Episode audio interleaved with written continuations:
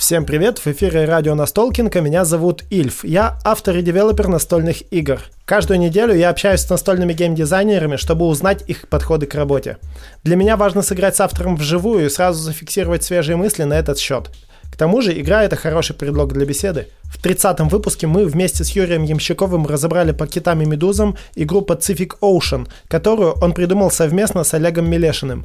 Игра только-только стала приходить бэкерам с Кикстартера, но мы уже в нее сыграли. И даже если у вас не было такой возможности, вам все равно будет интересно послушать, как делаются настолки. Но сначала немного данных. Pacific Ocean — это карточная микроигра, в которую могут играть от 1 до 3 игроков от 8 лет. Выпустила игру издательство Тимошов в 2023 году. Привет, Юра. Привет, Эльф.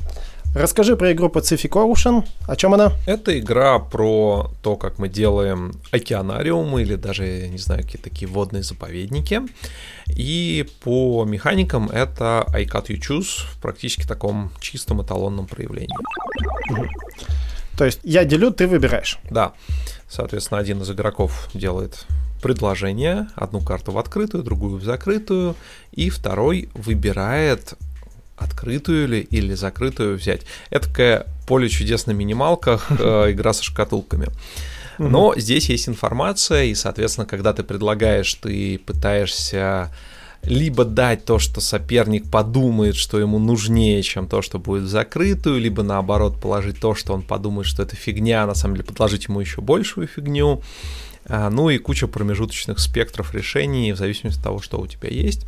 Собственно, правила простейшие, у тебя три карты на руках, одну кладешь в открытую, другую в закрытую, третью оставляешь в руке, соперник одну из них выбирает, ты получаешь вторую, вы размещаете эти карты у себя в своих а, водных заповедниках, и есть, собственно, два варианта размещения, либо сверху тогда приносят значки, есть три вида значков, и какие-то из них есть э, сверху на карте, либо ты размещаешь снизу, и ты получаешь очки за те значки, которые у тебя на других картах. Все супер просто, и при этом есть выбор, и прям, как ты вот сам несколько раз говорил во время наших сегодняшних партий, что что же выбрать, что же выбрать, как же при том, что игра простейшая. Ну да, часто бывало так, что оба варианта нужны себе. Самая большая проблема это была не то, что как бы что выбрать, а как бы... Не дать сопернику Да, не дать сопернику самому. то, что нужно себе, а когда нужно себе и то, и другое, это становится еще и сложнее. В большинстве подобных игр, по крайней мере из тех, что я играл, всегда разделение происходит на два закрытых варианта или на два открытых варианта. Угу. А здесь как раз одна карта открытая, одна карта закрыта, что добавляет к этой механике еще возможность блефовать. Угу. Когда ты выкладываешь в открытую в какой-то очень выгодный вари- вариант, и игрок может подумать, что в закрытую может быть еще более выгодный вариант и взять его. А там фигня. А там фигня полная, да.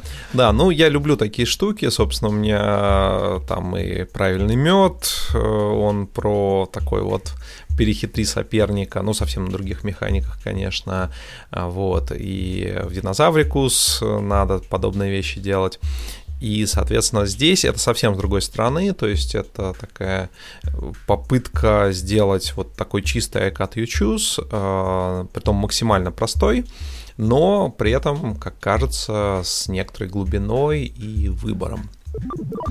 Тут еще и бросается в глаза супер маленькая комплектация игры. Это было такое задание от издателя, или ты сам участвовал там в конкурсе на игру на 18 карт? А, здесь это была идея Евгения Тимошова, который сейчас э, находится в Канаде и планирует выпускать фототур по Северной Америке. И, соответственно, для прогрева он захотел сделать игру.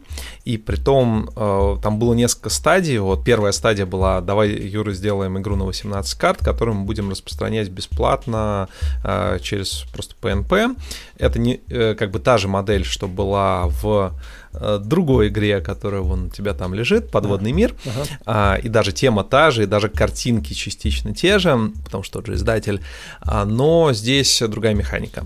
Вот, соответственно, это сработало, отзывы от игроков были весьма положительные, и Евгений решил использовать эту игру как нечто большее и сделать Kickstarter-компанию. По ней. И это на самом деле вариант э, разумный с точки зрения маркетинга, потому что когда ты на Kickstarter, ну и вообще на краудфандинговой площадке выходишь сразу с большим проектом, то к тебе есть некоторое недоверие. Ну, кто ты такой. Угу.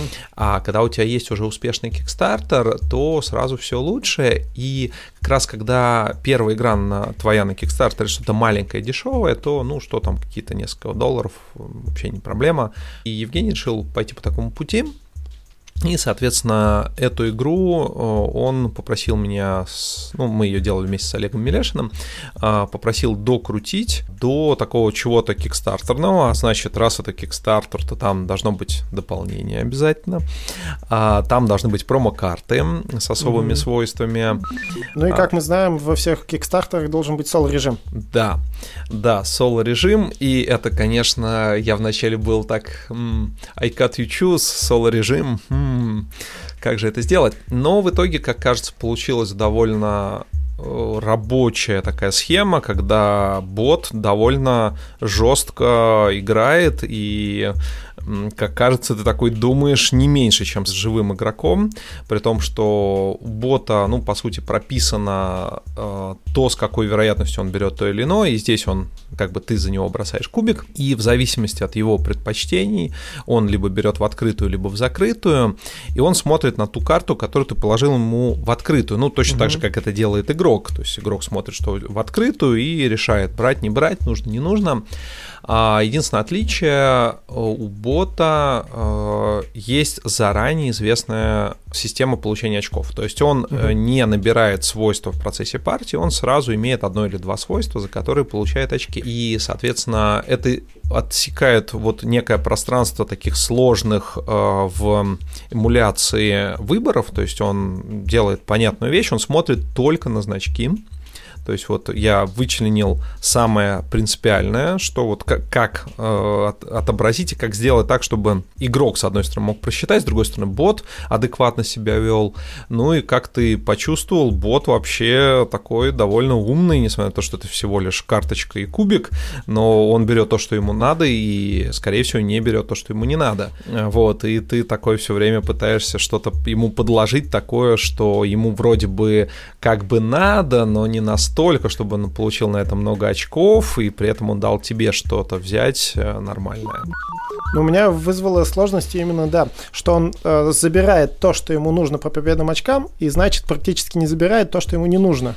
А у тебя все карты, они либо нужны, либо не нужны. И ты, если в открытую положишь то, что ему не нужно, он обязательно заберет то, что ему нужно, в закрытое. Если ты в открытую положишь то, что ему нужно, он это и заберет. Соответственно, ну, как да. будто сложно прогнозировать, как бы сделать так, чтобы он либо положить обе нужные карты, которые обе тебе нужны будут, и одна из них попадет, либо положить обе ненужные ему, так, чтобы она как бы, чтобы он забрал что-нибудь ненужное, но тогда и ты забираешь как бы остатки объекта. Ну, собственно, примерно так же и происходит, когда ты играешь с игроком. То есть у игрока, конечно, чуть больше свободы, и ты хуже его предсказываешь. То есть... С игроком можно договориться.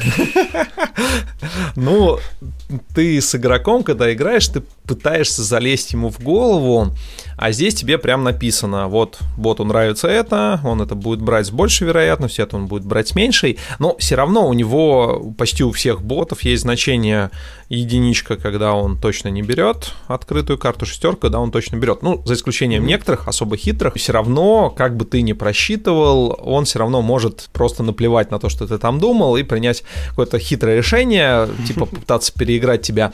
Ну, точно так же, как это делает игрок. То есть ты ему предлагаешь что-то хорошее, ну, реально хорошее, ну вот бери. А он такой, так, если здесь в открытую такое хорошее, то что же в закрытую? И берет закрытую. Вот, поэтому да, а, мне кажется, что это достаточно реалистично имитирует даже не совсем игрока, а тот опыт, который ты получаешь, играя с игроком. Потому что, как верно заметил Герман а, в своей лекции по соло-режимам, не надо имитировать игрока целиком. Угу. Здесь я с ним абсолютно и полностью согласен надо имитировать а, тот опыт, который ты получаешь, когда играешь с другим игроком. И здесь, кстати, бот еще не загадывает тебе, потому что он не может осмысленно mm-hmm. загадать. А, я пробовал такой режим. В принципе, он, кстати, работает, потому что прелесть вот такого iCut You Choose, что даже когда у тебя вроде бы хороший выбор, в закрытую у тебя может быть лучше. И на самом деле даже когда, если бы ты знал э, всю информацию, то у тебя было бы очевидное решение, а так как ты ее не знаешь, то там все равно есть над чем думать, то есть тебе всегда есть над чем думать, какое бы хорошее или плохое предложение не было, ты думаешь, что если у тебя плохое, то значит там еще хуже, а если хорошее, то там может быть еще лучше, и тут как-то взвешиваешь. Но когда карты кладутся совсем случайно, то в целом ты можешь оценить, что в среднем это более выгодное, поэтому тут не на чем думать, надо брать. Поэтому здесь ты решаешь только то, что скормить боту, а он тебя ничем не кормит, и, соответственно, здесь игра с ботом несколько асимметрична.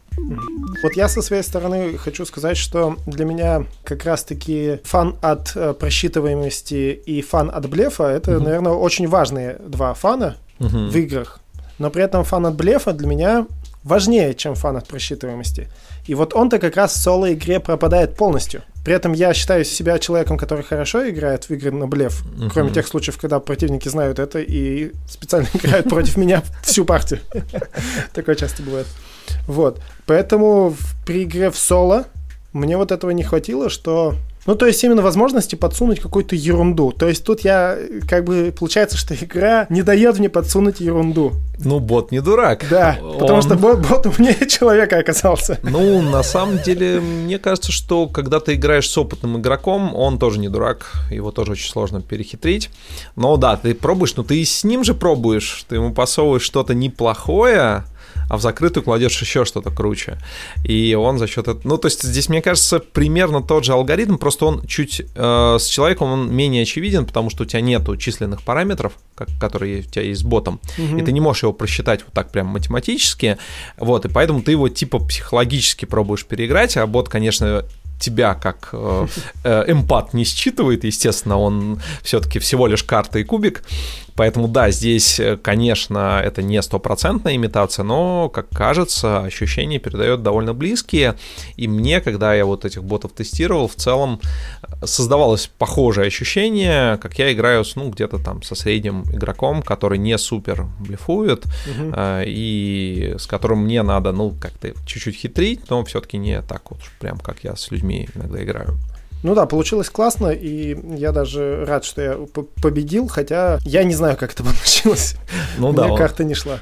Но он тебя всю партию гнобил, гнобил, да, гнобил, да, да. но потом ты раз и смог выкрутиться, что, в общем, здорово. Получается интересная бизнес-модель. Делай игру и бросай ее в воду, точнее, распространяй бесплатно, а потом пытайся ее же продать на Кикстартере, но уже с, как бы с плюшками. Да, да. И это, на удивление, прям удалось, то есть игра зашла, и там в итоге было 2004 400 с хвостиком бейкеров, которые Ничего поддержали себе. игру, при том, что это первый проект, нач, э, как бы по сути начинающего на Kickstarter издателя, и это маленькая такая простенькая коробочка, вот, но прям людям зашло и были прям позитивные отзывы, что меня очень радует. То есть игра уже сейчас э, дошла до получателей, и прям они в нее играют и пишут какой-то фидбэк. Одна металлическая коробочка чего стоит? Ну да, коробочка прям очень приятная, жестяная такая, прям аккуратненькая. И вот я сейчас оценил, насколько ее можно положить в карман и взять с собой, ага. и с ней точно ничего не случится, в отличие от картонных. Ты уже да. стал долларовым миллионером? Ну, это, конечно, все еще не тот уровень, который прям позволяет чисто на, за счет роялти существовать, но в целом сборы были неплохие, да, грех жаловаться. Расскажи еще подробнее о том, как делать вообще соло-игры и что с этим делать. Это в этом Герман как раз немножко уже рассказывал. Mm-hmm. Интересно, твой опыт. Ну, здесь, да, нужно вначале делить тот опыт, который вы хотите имитировать. И понятно, как мы уже это говорили, что это не стопроцентный опыт, то есть не надо совершать лишнего фидлинга. А нужно вот отделить именно ключевое. И когда ты это отделил, то нужно каким-то образом совместить случайность то есть какую-то неопределенность, которую ты еще не, не знаешь, как будет, и с другой стороны а, некую просчитываемость, то есть игра не должна быть абсолютно хаотичной, потому что, ну, в чем тогда, собственно, игра-то, если у тебя нет выбора какого-то реального, а с другой стороны ты должен как-то просчитывать действия и иметь возможность опираться на то, что ты предполагаешь, что, скорее всего, бот там сделает так-то, так-то, и здесь вот нужно вот это все совместить, И у меня э, элементом случайности конкретно в этой игре является кубик, и элементом расчета является карта, которая показывает вероятность выбора для каждого возможного решения, которое mm-hmm. есть. И, соответственно, ты, с одной стороны, видишь какую-то, какой-то предсказание ты можешь сделать, исходя из того, что ты выкладываешь, но с другой стороны, бот может сказать, а, нет, я наплевал на то, что ты мне предложил очень классно, я возьму в закрытую, а, или наоборот. Вот, соответственно, два этих фактора. С другими играми я обычно делаю соло на колоде карт, которая показывает действия бота, и там иногда заигрываю с рубашкой, э, соответственно, ее также использую для того, чтобы у нас множилось количество комбинаций, то есть у нас, mm-hmm. предположим, 20 карт, э, но так у тебя это просто 20 выборов, а если это как-то комбится с рубашкой, то у тебя 20 умножить на 20, ну, там чуть меньше, но, по сути, у тебя там уже в районе 400 вариантов выбора. Это так, например, реализовано в фототуре. А, собственно, он тоже для Kickstarter делается. Ну, собственно, скоро уже будет запущен Kickstarter по Северной Америке фототура, и там реализован соло-режим, естественно, и он реализован вот примерно таким образом, что а, бот э, имеет какое-то условие на э, рубашке и какие-то а, действия, какая-то проверка этого условия на лицевой стороне. Таким образом, если здесь ты бросаешь кубик, то тут ты переворачиваешь карту и узнаешь, с одной стороны, в диапазон действий, а с другой стороны, конкретно, что сейчас из этого выбирает бот. То есть там есть некое условие и действие. Условие ты в принципе знаешь, что если там у него э, там мало карт, он будет брать карты, если у него мало жетонов, он шансами будет брать жетоны, ну вот какие-то такие вещи, которые ты можешь предполагать, то есть у тебя есть элемент просчитываемости, но, с другой стороны, карты являются элементом случайности, который вносит в это в принципе, прогнозируемый элемент неопределенности, и ты точно не знаешь, что произойдет. Потому что если ты знаешь точно, то игра превращается в такие шахматы, и просто как бы твоя задача просчитать там больше число ходов, а это скучно. Ну, как для большинства игроков это скучно, поэтому э, в современных играх добавляется элемент неопределенности, несколько обрезающий горизонт планирования и дающий вау поворота игре. То есть ты все продумал, просчитал, а соперник раз поступил как-то неожиданно для тебя, и все повернулось. Вот это сохраняется. Ну и также в зелеварении мы тоже делаем, естественно, бота, а, потому что новое зелеварение, которое мы с Германом разрабатываем, оно тоже планируется на Kickstarter, и, соответственно, соло-режим нужен. Ну и даже, на самом деле, на Crowd Republic э, игра уже будет где-то марте, если не ошибаюсь. И для наших гиков мы тоже, естественно, делаем соло-режим, чтобы им тоже было возможность поиграть, даже если нет игровой кампании. Вот. Ну и там э, в зелеварении чуть э, попроще. Там просто мы используем одну сторону карты. Ну и в качестве проверки условий это количество магем у бота, это такие как бы джокеры. Вот. И если у него их много, то он их платит и совершает сильные действия, ну или просто совершает сильные действия. Если у него их мало, то он совершает слабые действия, но иногда набирает магемы. То есть в качестве, а, опять же, вот здесь есть два угу. фактора. Это условия и это разрешение условий. И в данном случае условия появляются случайно за счет карт, а, но с другой стороны ты видишь э, как бы текущий статус условий, угу. ты можешь понимать, что вообще сейчас шансами у него там 5 магем, он сейчас что-нибудь такое сотворит невероятное, но может не выйти карта. Вот, а, но с шансами выйдет и будет что-то крутое. Вот, и там э, тоже несколько упрощено, так как у нас э, гиковский режим зелеварения, он сделан с полем, по которому мы бегаем, то есть мы не просто сварили зелье, получили очки, а мы сварили зелье, получили жетончик. Этот жетончик использовали для перемещения. И вот здесь мы тоже упростили с Германом действие бота как игрока. То есть он не получает жетончики, он сразу двигается. Это на самом деле немножко тупенько, и игроки обычно так не делают. Но с другой стороны, мы это сбалансировали тем, что он ну, получает часто больше жетончиков, чем игрок, и за счет этого он может двигаться э, чуть активнее, но он получает их э, и тратит, по сути, в таком несколько рандомном порядке, поэтому это где-то то на то и выходит. И при этом у игрока есть возможность взаимодействовать с ботом, то есть он точно так же бегает по дорожке, а там как в Картахене можно перепрыгивать через клетку, если она кем-то занята. Угу. Соответственно, ты можешь перепрыгивать через бота, и ты можешь прогнозировать, что бот будет прыгать через тебя. Угу. То есть, опять же, у тебя есть некий элемент расчета, но это не точно, потому что он, может, ему сейчас другая карта выйдет, и он этого не сделает. Вот, поэтому вот э, есть вот такой разный опыт соло-игр, и я вот сейчас попытался описать различные инструменты того, как можно делать э, вот тот самый соло-режим э, в разных играх, э, даже там, где, казалось бы, это довольно сложно.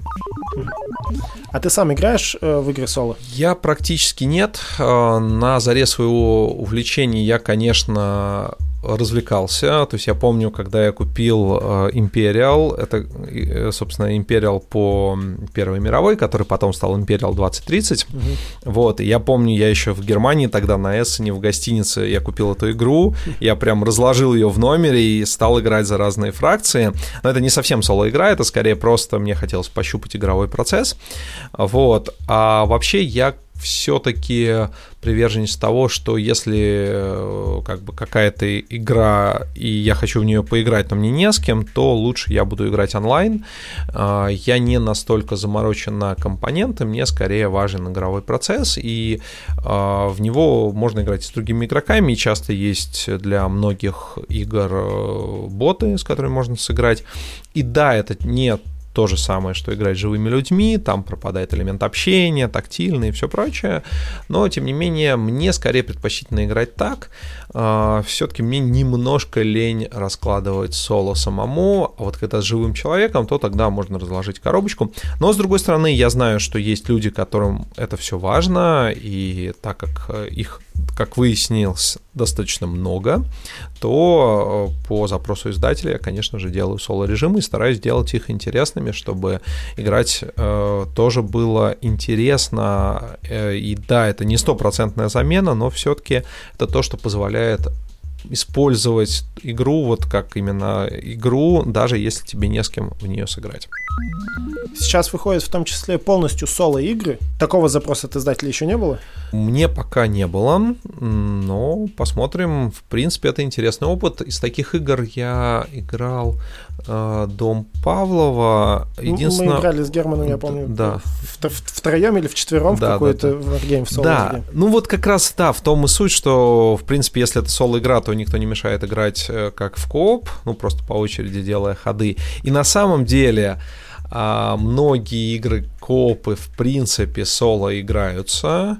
Ну, условно, карманный детектив, например, есть некоторое количество игроков, которых я просто видел на тестах, которые говорили, блин, я вот сейчас не хочу узнавать развязку, я хочу потом купить эту игру и сыграть сам, чтобы, блин, мне никто не мешал, не делал тупых ходов. Вот, но на самом деле большинство, конечно, в карманный детектив и подобные игры любят обсуждать. То есть это как бы не соло, потому что ты обсуждаешь. Но если тебе там не повезло с, э, с командниками, или ты, в принципе, такой интроверт-интроверт, то никто не мешает в них играть соло и получать э, удовольствие от того, что ты делаешь именно то, что надо, то, как надо, и тебе никто не мешает. Лично для меня как раз соло-игры целиком имеют оправдание только детективы. Это я еще могу понять, зачем это играть одному. Посоветую что-нибудь интересненькое поиграть и полезное. Я посоветую, наверное, прямо из классики классики. Я посоветую энергосеть. Это игра, которая, мне кажется, является в каком-то смысле эталоном классического евро, одним из вариантов, единственной проблемой которого является то, что там надо довольно много считать, ну, считать в пределах 100 обычно, но тем не менее, поэтому у нас в коробке с энергосетью лежит калькулятор для а, моих друзей-гуманитариев.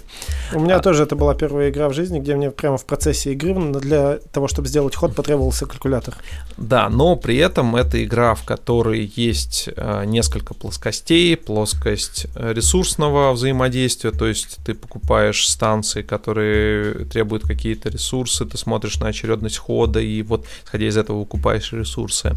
А, плоскость взаимодействия на поле, когда ты просто забиваешь какие-то пути, занимаешь какие-то города. И, собственно, та самая борьба за энергостанции, которая тоже очень еще один пласт игры. То есть это многомерное евро, в которых, э, в принципе, очень хорошо идет борьба за ресурсы, в которой очень классно реализован, э, реализованы кетчап механики, которые помогают отстающим, потому что там в целом очень многое завязано на то, на порядок хода а порядок хода, он э, зависит от того, насколько ты лидируешь по домикам, а, ну, в смысле, по, за, э, по городам, которые ты снабжаешь, а mm-hmm. при равенстве городов по а, количеству, по то, насколько у тебя крутая станция, энергостанция есть. Это дает очень много интересных решений, и это не так в лоб, как в некоторых других играх, которые говорят тебе, так, ты отстаешь, на тебе монеток, ты mm-hmm. отстаешь, на тебе там что-нибудь еще, а здесь ничего не дается, кроме очередности хода. Но очередность тоже важна. И даже бывали партии, где я уже предчувствую, что сейчас игра э, уже вот-вот сейчас завершится, специально чуть-чуть придерживал, чтобы в решающий раунд иметь преимущество более раннего хода.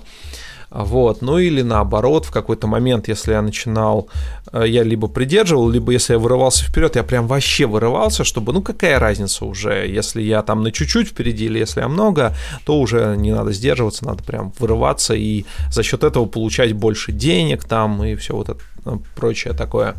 Вот, то есть мне кажется, это такой хороший эталон олдскульного, но в хорошем смысле такого классического евро, который, мне кажется, до сих пор очень хорошо играется, и эм, там есть хорошее масштабирование числа игроков, и есть разные э, поля с разными правилами, и, в общем, прям классика-классика.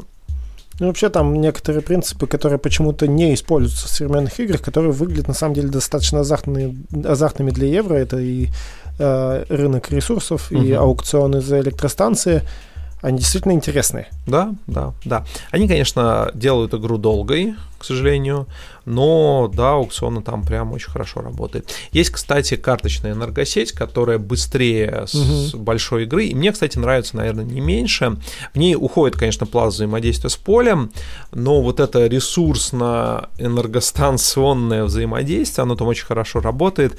И это одна из немногих игр, где я обыграл Ваню Лашина. Такой неожиданный вопрос. Мы сейчас записываем выпуск накануне старта подачи заявок на Граникон, а выйдет он как раз на следующий день после старта заявок.